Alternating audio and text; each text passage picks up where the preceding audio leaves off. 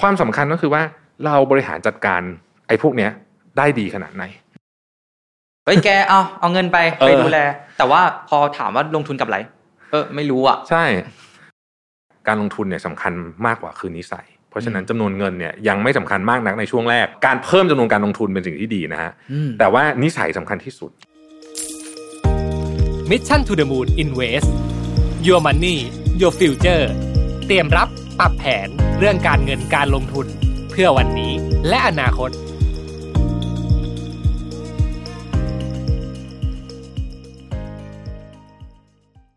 ได้เวลาพัฒนาทักษะใหม่ให้ประเทศไทย Mission to the Moon Reskill Thailand ต่อยอดความเชี่ยวชาญด้านสื่อออนไลน์ที่เข้าใจคนทำงาน สู่การเป็นผู้นำในการพัฒนาทักษะใหม่ กับ Mission Academy คอร์สพิเศษ โดยรวิทย์หานอุตสาหะอ้ำสุภกร และทีมงาน Mission to the Moon Media เตรียมรับชมการถ่ายทอดสด เปิดตัวโปรเจกต์ใหม่ ฟรี วันเสาร์ที่ 26 กุมภาพันธ์ 2022 เวลาหนึ่งทุ่มเป็นต้นไป ผ่านช่องทาง Facebook และ YouTube ติดตามรายละเอียดเพิ่มเติมได้ที่ mission to the moon co สวัสดีครับ สวัสดีครับ ยินดีต้อนรับเข้าสู่รายการ Mission to the Moon Invest นะครับ Your Money Your Future ครับผม รายการนี้นะครับก็จะเตรียมรับปรับแผนเรื่องการเงินการลงทุนนะครับ ผมชัดภูริวัฒน์นะครับครับ ผมรวิทย์หานุสาหะนะครับ สวัสดีชัดครับ สวัสดีครับพี่แท็บสวัสดีครับ ครับก็นี่เป็นรายการใหม่นะครับผมใช่ แล้วก็จริงๆเนี่ยก็เป็นรายการที่น่าสนใจ เพราะว่าใช่ครับในช่วงปีที่ผ่านมาเนี่ยนะเราจะเห็นว่าคนให้ความสนใจเรื่องการเงินเยอะขึ้น เยอะมากครับพี่แท็บนะฮะก่อนที่เราจะมาพูดถึงเนี่ยว่าการลงทุนเนี่ยมีแบบไหนบ้างอืมอ่าตัวไหนดีไม่ดี ผมมองว่าเรื่องแรกที่เราควรให้ความสำคัญเนี่ยเป็นเรื่องของ mindset ในการลงทุนนะครับพี่แท็บครับ เพราะว่าที่ผ่านๆมาเนี่ยเราจะได้ยินและจะมีความเชื่อเยอะมากว่าอืมแบบนู้นดีไหมแบบนี้ดีไหมมันจริงหรือไม่จริง มันใช่หรือไม่ใช่ยังไงเนี่ย คือวันเนี้ยผมเลย มาร่วมพูดคุย แล้วก็วิเคราะห์กับพี่แท็บครับผมครับ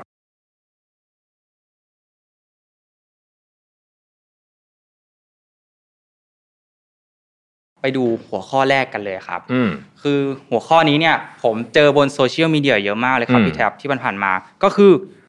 ออมเงินอย่างเดียวเนี่ย ไม่มีทางรวยหรอก จริงไหมครับพี่แท็บก่อนก่อนอื่นที่จะคุยถึงเรื่องนี้เนี่ยอยากจะชวนชัดคุยเรื่องของคำว่าความร่ำรวยสักนิดหนึ่งก่อนครับอ่านะเพราะว่า จริงๆอันนี้สำคัญมากครับผมเพราะว่าถ้าเรานิยามมันเป็นยังไงเนี่ย การออกแบบสิ่งที่จะพาเราไปถึงตรงนั้นได้เนี่ย มันก็จะเป็นไปตามนั้นนะอืมครับทีนี้คำว่าความร่ำรวยเนี่ยสำหรับหลายคนอาจจะนึกถึงมิติของเรื่องเงินครับนะซึ่งก็คงคงคงมีอยู่แล้ว แต่อย่าลืมว่าจริง ๆ เนี่ยคำว่า wealth หรือความมั่งคั่งเนี่ยอ่ามัมันไม่ได้มีเฉพาะเรื่องเงินอย่างเดียวนะครับอ่าพี่ยกตัวอย่างแล้วกันอันที่เห็นจะชัดเลยเนี่ยเอ่อคนที่เงินเยอะ แต่สุขภาพแย่มากๆอืมจะเรียกว่าเขามีความมั่งคั่งได้ไหมเนี่ย คือความมั่งคั่งในในตัวเงินเนี่ยใช่แต่ว่าอืมคำถามคือนั่นคือชีวิตที่คนส่วนใหญ่อยากได้หรือเปล่าอืมคำตอบของคนส่วนใหญ่เนี่ยไม่นะไม่นะทำไมเราถึงพูดแบบนี้ เพราะว่าจริง ๆ เนี่ย มันเคยมีงานวิจัยนะครับ เขาไปถามคนที่อายุ คือเรียกว่ากำลังจะใกล้ๆจะตายแหละว่างั้นเถอะนะฮะว่าที่ผ่านมาเนี่ย คุณบทเรียนเรื่องเรื่องพวกนี้คืออะไรเนี่ยอืมหลายคนเนี่ยนะคำตอบอันหนึงที่ใหญ่มากบอกว่า โฟกัสที่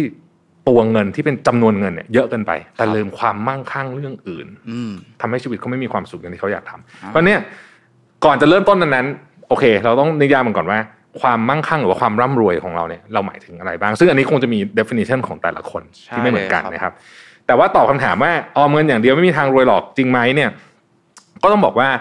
มีทั้งส่วนที่จริงและไม่จริงอะต้องบอกอย่างนี้ก่อนนะครับ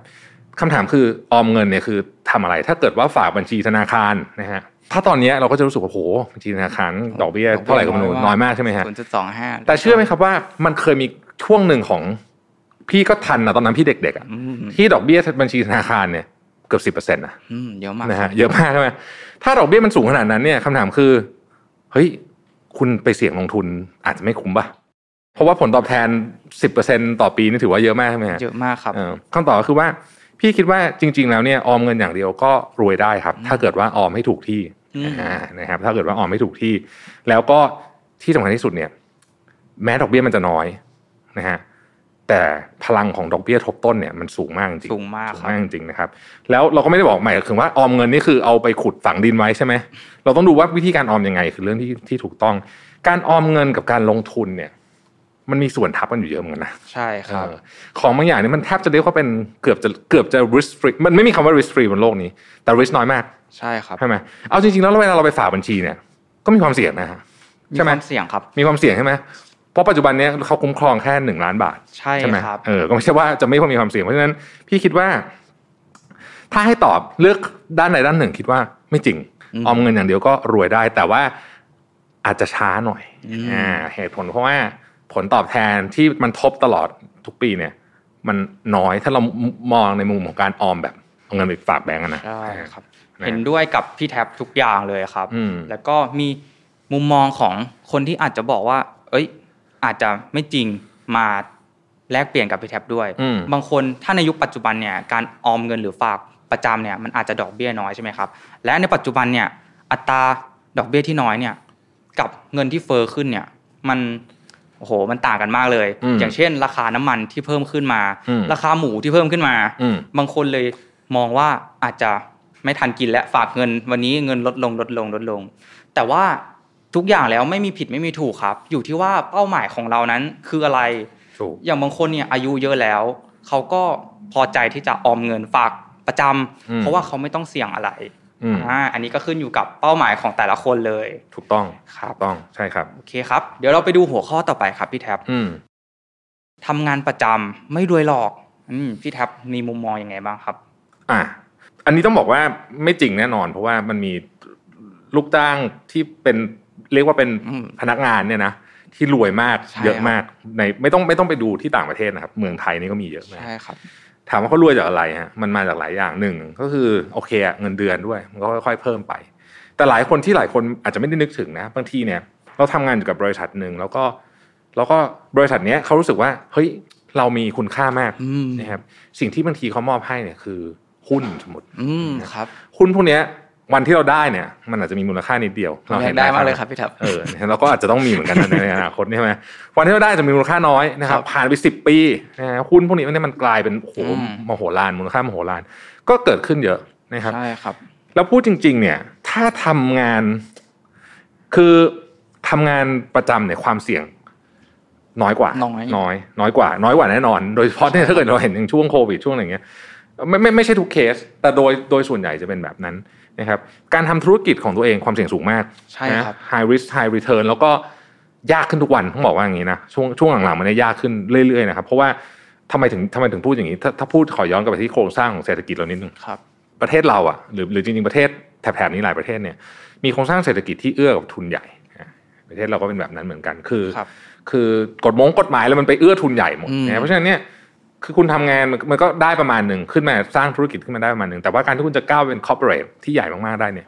ยากมากนะครับใช่ครับแต่ไม่ได้บอกว่าทำไม่ได้นะทำได้ เพราะฉะนั้นทำงานประจำไม่รวยเนี่ยไม่จริงนะอันนี้รวยได้แล้วก็รวยได้ค่อนข้างเยอะทีเดียว เห็นด้วยครับรวยได้ขนาดไหนเราเราไปดูถ้าเราไปดูอ่าพวกซีอของบริษัทใหญ่ๆเนี่ยนะฮะเงินเดือนเขาไม่ก็เยอะมากอยู่แล้วนะแต่ว่าสิ่งที่เขาได้นอกเหนือจากเงินเดือนเนี่ยมีอีกมโหฬารเลยอืนะมเยอะจริง ๆ แล้วก็ต้องบอกว่า รวยกว่านักธุรกิจที่ทำธุรกิจหลายคนด้วยซ้อืมำอืมครับนะฮะโอเคครับ ก็ผมขอเสริมพี่แท็บในมุมมองของ First Jobber แล้วกันครับ ก็บางคนเนี่ยบอกเฮ้ยเงินเดือนผมน้อย เริ่มทำงานเงินเดือนน้อย แล้วจะไปรวยได้ยังไงอืมคือผมขอยกตัวอย่างนี้ครับ คือสมมุติว่าเรามีเงินเดือน 20,000 บาทเนี่ย แต่ว่าเดือนหนึ่งเราใช้จ่าย 10,000 หรือ 15,000 บาท เรามีเงินเหลือ อันเนี้ยก็ถือเป็นกระแสเงินสดของเราอืมเราสามารถเอาไปออมไปลงทุนได้ หรืออย่างบางคนมีเพิ่งมีเงินเยอะเลย รายได้อืมเพิ่งเข้ามาฐานเงินเดือนเพิ่งเพิ่มขึ้นมาเป็นหลักแสน แต่เขาใช้จ่ายสองแสนบาทอย่างเงี้ย อันเนี้ยเขาก็เป็นทุกข์เขาก็ไม่ได้มีความคล่องตัวของสภาพการเงิน มีคนเป็นอย่างนั้นเยอะด้วย ใช่ครับ คือจริง ๆ จะบอกว่านี่แหละ คือใช้เงินขาเข้าเท่าไหร่เป็นเรื่องสำคัญนะฮะแน่นอนอยู่แล้วแต่สำคัญมากกว่าคือเหลือเท่าไหร่ด้วยเนาะเอ่อแต่ต้องพูดอย่างนี้นิดนึงว่า ในประเทศไทยเนี่ยมันมีสิ่งที่น่าสนใจคือ พี่คิดว่าด้วยโครงสร้างของอะไรบางอย่างทำให้รายได้มันอาจจะไม่สัมพันธ์กับอืมกับค่าครองชีพนะเออเพราะต้องบอกอย่างนี้นะฮะโดยเฉพาะเอ่อน้องๆที่เพิ่งจบใหม่เอออันนี้ต้องบอกอย่างนี้คือคือพอพอเงินเดือนมันเริ่มเยอะผ่านจุดหนึ่งไปอะมันก็จะไม่ค่อยมีประเด็นนี้เท่าไหร่ละอืมแต่ว่าเออแต่มนุษย์เรามีความสามารถอยู่อย่างหนึ่งนะอันนี้ต้องบอกว่าก็คือว่า เราจะสามารถใช้เงินตามเงินที่เรามีเยอะขึ้นอืมนะครับใช่เลยครับ โดยถ้าไม่ระวังเนี่ยมันมักจะแซงด้วยนะฮะใช่ครับเพราะว่าเรามั่นใจว่าอนาคตจะดีกว่าตอนนี้เสมอใช่ไหมเราก็จะไปซื้ออะไรที่เราไม่ควรจะซื้ออะไรแบบเนี้ยเอ่อนี่คือสาเหตุที่มันมีคนจำนวนมากที่รายได้เยอะมาก อืมแต่ไม่รวยนะแต่นี่เยอะกว่า เออ รายได้เยอะมากแต่ไม่รวยนะฮะดูเผินๆข้างนอกอาจจะคิดว่าเขารวยนะอืมจากเฟอร์นิเจอร์ต่างๆ ที่เขามีจากต่างอ่าๆที่เขามีเนี่ย แต่ว่าอย่าลืมว่าความร่ำรวยเนี่ยมันคือ net asset asset ลบ liability ถูกไหมคือคุณต้องคุณต้องมีเงินเหลือทรัพย์สินเหลือนะครับเพราะฉะนั้นเอ่อถ้าคุณมีทรัพย์สิน 300 ล้านแต่คุณมีหนี้พันล้านนี่ก็อาจจะไม่ได้เรียกว่ารวยได้ถูกไหมนะจุดนี้ เพราะฉะนั้นเนี่ยครับไม่ว่าคุณจะทำงานประจำทำธุรกิจส่วนตัวหรือว่าจะทำทั้งสองอย่างเนี่ยสิ่งสำคัญมากคือ ระเบียบวินัยในการใช้เงินนะฮะซึ่งเดี๋ยวเราจะได้พูดกันอีกในข้อท้ายอืมโอเคครับ เราไปดูหัวข้อต่อไปกันเลยครับๆอืม เล่นหุ้นระวังหมดตัวนะอืมอันนี้คือประสบการณ์ส่วนตัวครับ ตอนที่ผมเริ่มทำงานใหม่ ๆ แล้ว เริ่มมีเงินเหลือแล้ว อยากให้เงินมันงอกเงยก็ไปลงทุนในหุ้นอืมคุณป้าก็จะบอกว่า เอ้ยอย่าไปลงทุนในหุ้นเลย เจ๊งมาเยอะแล้ว เนี่ย ป้าเพื่อนๆป้าเจ๊งหมดแล้ว พี่แท็บมีความคิดเห็นยังไงบ้างครับ บนโลกนี้เนี่ยถ้าลงทุนในอะไรก็ตาม แล้วไม่ศึกษาให้ดีพอมีโอกาสอืมหมดตัวทั้งนั้นใช่นะคเรารับบอกอย่างนี้นะฮะใช่เลยครับหุ้นก็หุ้นก็เช่นเดียวกันนะครับใช่ครับหุ้นก็เช่นเดียวกัน ไม่ว่าจะเป็นหุ้นไม่ว่าจะเป็นคริปโตไม่ว่าจะเป็นอสังหาริมทรัพย์ หรือไม่ว่าจะอะไรก็ตามเนี่ยนะฮะถ้าไม่ศึกษาเนี่ยมีโอกาสหมดตัวได้ทั้งสิ้นนะใช่ฮะครับอย่าเอาเอาแบบง่ายสุดเลยนะ คือสมมติลงทุนกับเพื่อนนะฮะธุรกิจอาจจะไปได้ดีแต่จะโดนเขาหลอกเพราะว่าเราไม่ศึกษาหรือไม่ให้เวลาที่ดีพออม สิ่งที่คนส่วนใหญ่มีปัญหากับเรื่องของการลงทุนไม่ว่าจะเป็นในหุ้นหรือว่าในอะไรก็ตามเนี่ยนะฮะไม่ใช่ว่าความผันผวนของตลาดนะเออแต่คือการไม่ได้ศึกษาหรือไม่สนใจที่จะศึกษาด้วยซ้ำบางคนเนี่ยกระโดดลงมาซื้อหุ้นหรือซื้อคริปโตโดยที่ไม่รู้ด้วยซ้ำว่าไอ้พวกนั้นคืออะไร ตามเพื่อนตามเพื่อนห็ไม่กระแสตอนนี้มาใช่ ถ้าทำแบบนี้หมดตัวนะมีโอกาสหมดตัวสูงครับนะฮะมีโอกาสหมดตัวสูง เพราะเราไม่เข้าใจเลยว่าเรากำลังทำอะไรอยู่ใช่คนะรัครับบนอกเหนือจากต้องศึกษาสิ่งที่เรากำลังจะทำแล้วกำลังจะลงทุนแล้วเนี่ย เราต้องมีเป้าหมายที่ชัดเจนอืมคำว่าเป้าหมายก็คือว่าเราลงทุนไปเพื่ออะไรต้องตอบตัวเองอ่าให้ได้ก่อนนะฮะแล้วคุณจะเอาผลตอบแทนเท่าไหร่อ่าเพราะผลตอบแทนเนี่ยมันมากับความเสี่ยงเสมอเวลาเราออกแบบพอร์ตโฟลิโอของการลงทุนเนี่ยครับ สิ่งหนึ่งที่ต้องตอบตัวเองให้ได้เลยว่า เรารับความเสี่ยงได้แค่ไหนอืมสมมติเงินหายไปสิ้นปีเนี่ยครึ่งหนึ่งเนี่ยไหวไหมอืมถ้าไหวเนี่ยการออกแบบการลงทุนก็จะเป็นแบบหนึ่ง ถ้าบอกเฮ้ยสิบเปอร์เซ็นก็ไม่ไหวจะช็อกตายอยู่แล้วนะก็จะต้องออกแบบอีกแบบหนึ่งใช่นะฮะครับเพราะฉะนั้นมันมีขาความเสี่ยงที่เข้ามาเสมอ ดังนั้นคนที่หมดตัวหรือว่าคนที่เจ๊งเยอะๆอะลองไปดูลึกรากลึกของมันจริง ๆ เนี่ย มันคือการไม่ศึกษาให้ดีพออมคนที่ศึกษาดีพอแล้วเจ๊งเนี่ย มีน้อยมากๆ มีไหมมีมีมีต้องบอกว่าในในอดีตมี แล้วส่วนใหญ่คือต้องบอกว่าเก่งอะแต่ว่าแต่ว่าโลภมากเกินไปด้วยอืมซ้ำอันนี้เรากำลังพูดถึงมันมีในในอดีตมันมีเคสใหญ่ ๆ ที่เป็นแบบบริษัท ที่เป็นเอ่อ fund ใหญ่ ๆ ที่แบบคนเก่งๆรางวัลโนเบลไปทำนะได้รางวัลโนเบลไปทำแล้วก็เจ๊งเนี่ยมันมาจากการเรียกว่า over leverage คือคือการแบบแบบเบ็ดสูงเกินไปอะไรแบบเนี้ยซึ่งอะพี่ไม่ลงดีเทลแล้วกันแต่ว่าเอาเป็นว่าสำหรับบุคคลทั่วๆไปอย่างเราเราๆเนี่ยนะถ้าเราศึกษาดีพอ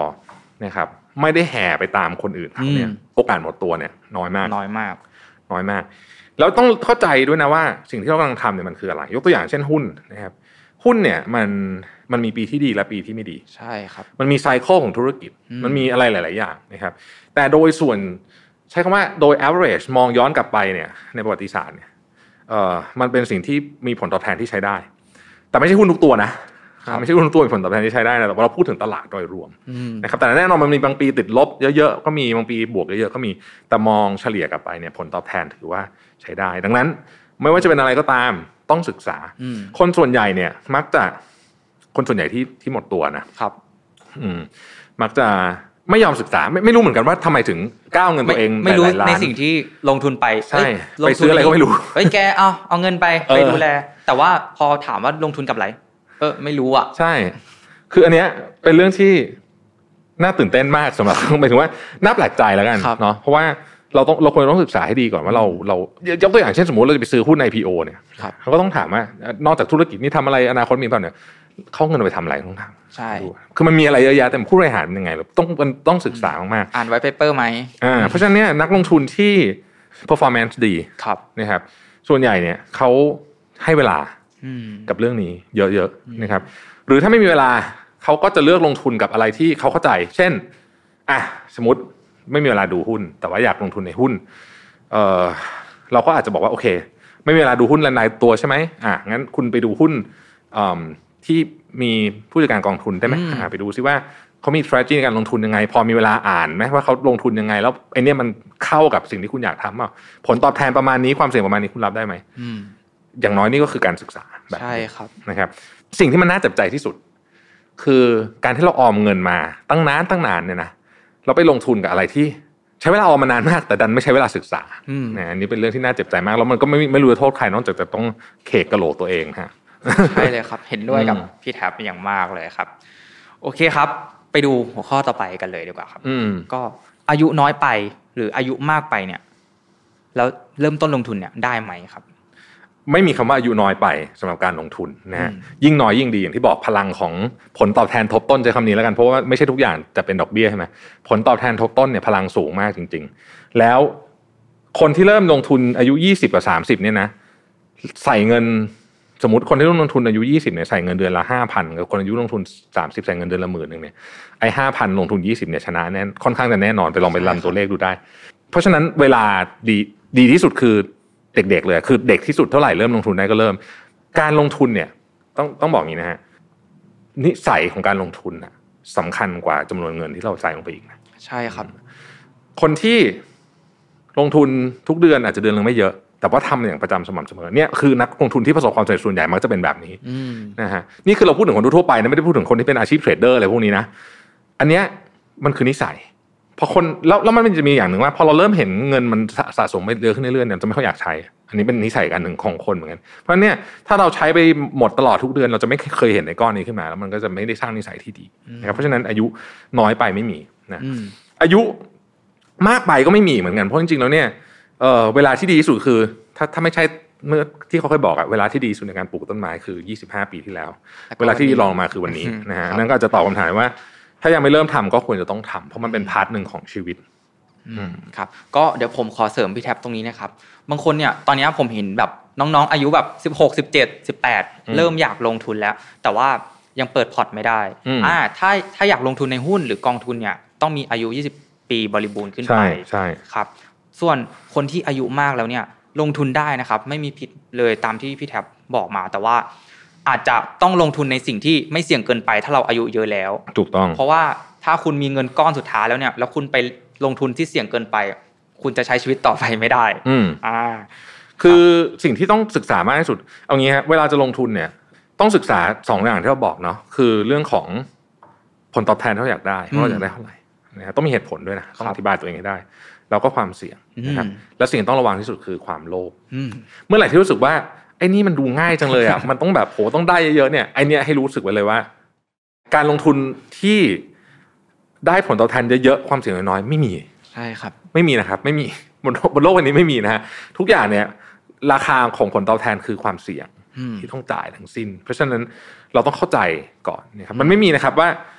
เอาเงินใส่ไปแล้วได้ชัวร์แบบนี้ แล้วก็เยอะด้วยเนี่ยนะฮะนั่นคือแชร์ลูกโซ่ใช่ไหมใช่ครับอ่าต้องระวังมากๆเลยครับแล้วก็อย่าลืมว่าแชร์ลูกโซ่เนี่ยมันมีมาตั้งแต่สมัยแชร์แม่ชะมอยมาจนถึงตอนเนี้ยเมคานิกไม่เคยเปลี่ยนนะครับเปลี่ยนแต่ชื่อ ตอนนั้นมันเป็นแชร์รถน้ำมันอ่าอ่าเป็นแบบรถน้ำมัน ซื้อรถขนน้ำมันอะเนาะเป็นแชร์ ตอนนี้ก็เป็นแชร์คริปโตคริปโตมีหมดทุกยุคสมัยมีหมดฟอเร็กอะไรมีหมดนะฮะเปลี่ยนชื่อกลไกเหมือนเดิม ใช่ครับแล้วก็ยังมีคนหลอกตั้งเจ็ดห้าสิบปีแล้วจนถึงทุกวันนี้ก็ยังถูกครูเป็นคนถูกหลอกอยู่เสมอนะครับใช่ครับต้องระวังเสมอใช่ครับนะฮะมาดูหัวข้อสุดท้ายกันนะครับครับ คุณจำเป็นต้องมีเงินเยอะในการลงทุนอืมอันนี้จริงไหมครับพี่แท็บอย่างที่บอกฮะการลงทุนเนี่ยสำคัญมากกว่าคือนิสัย เพราะฉะนั้นจำนวนเงินเนี่ยยังไม่สำคัญมากนักในช่วงแรกเอ่อการเพิ่มจำนวนการลงทุนเป็นสิ่งที่ดีนะฮะอืมแต่ว่านิสัยสำคัญที่สุดใช่นะครับนิสัยสำคัญที่สุดเอ่อถ้าเปรียบเทียบแบบนี้เอาพูดถึงคนเก็บเงินก่อนแล้วกัน พี่เห็นมาเยอะมาก ถ้าเปรียบเทียบคนที่บอกว่าจะเก็บเงินเดือนละหนึ่งพันบาท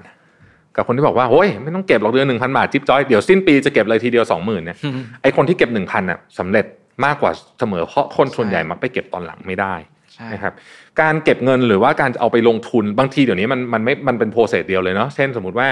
เดี๋ยวนี้มันมีมันมีอำนวยความสะดวกแต่สมัยก่อนจะซื้อกองทุนนี่วุ่นวายมากนะฮะพูดถึงมา 20 ปีที่แล้วเนี่ยต้อนะงเป็นกระดาษเออก็ต้องมาเซ็นอะไรวุ่นวายหมดอะเดี๋ยวนี้ก็คือกดปั๊บซื้อเลยใช่ไหมเพราะฉะนั้นเราอาจจะตั้งไว้เลยว่าโอเค ทุกต้นเดือน เราอยากจะให้เงินเราไปอยู่ที่ไหนอย่างเงี้ยวิธีการลงทุนหรือเก็บออมที่ดีที่สุดเนี่ยนะครับคือการเอาออกไปก่อนอย่าให้มันมาอยู่กับเรา คือให้มันไปก่อนนะฮะเพราะเพราะว่าถ้าเกิดมันมาอยู่แล้วเนี่ยแล้วเราตั้งใจจะเก็บทีหลังเนี่ย มักจะไม่ค่อยเกิดขึ้น มันมักจะมีเรื่องให้ต้องใช้เอาไปก่อนเนาะอืมครับได้เงินมาสมมติเราได้เงินก้อนมานะครับทำอะไรก็ได้ได้เงินก้อนมาเนี่ยอย่าเพิ่งคิดว่าเดี๋ยวใช้ก่อนแล้วจะจะเก็บส่วนที่เหลือ ให้เก็บก่อนแล้วก็ค่อยเอาส่วนที่คิดว่าเออจะไม่เก็บกันมาใช้นะครับ ประเทศเราเนี่ยนะประเทศไทยเนี่ยนะ ต้องเข้าใจอย่างนี้ก่อนอันนี้อันนี้พูดเรื่องจริงก็คือครับเรามีสวัสดิการ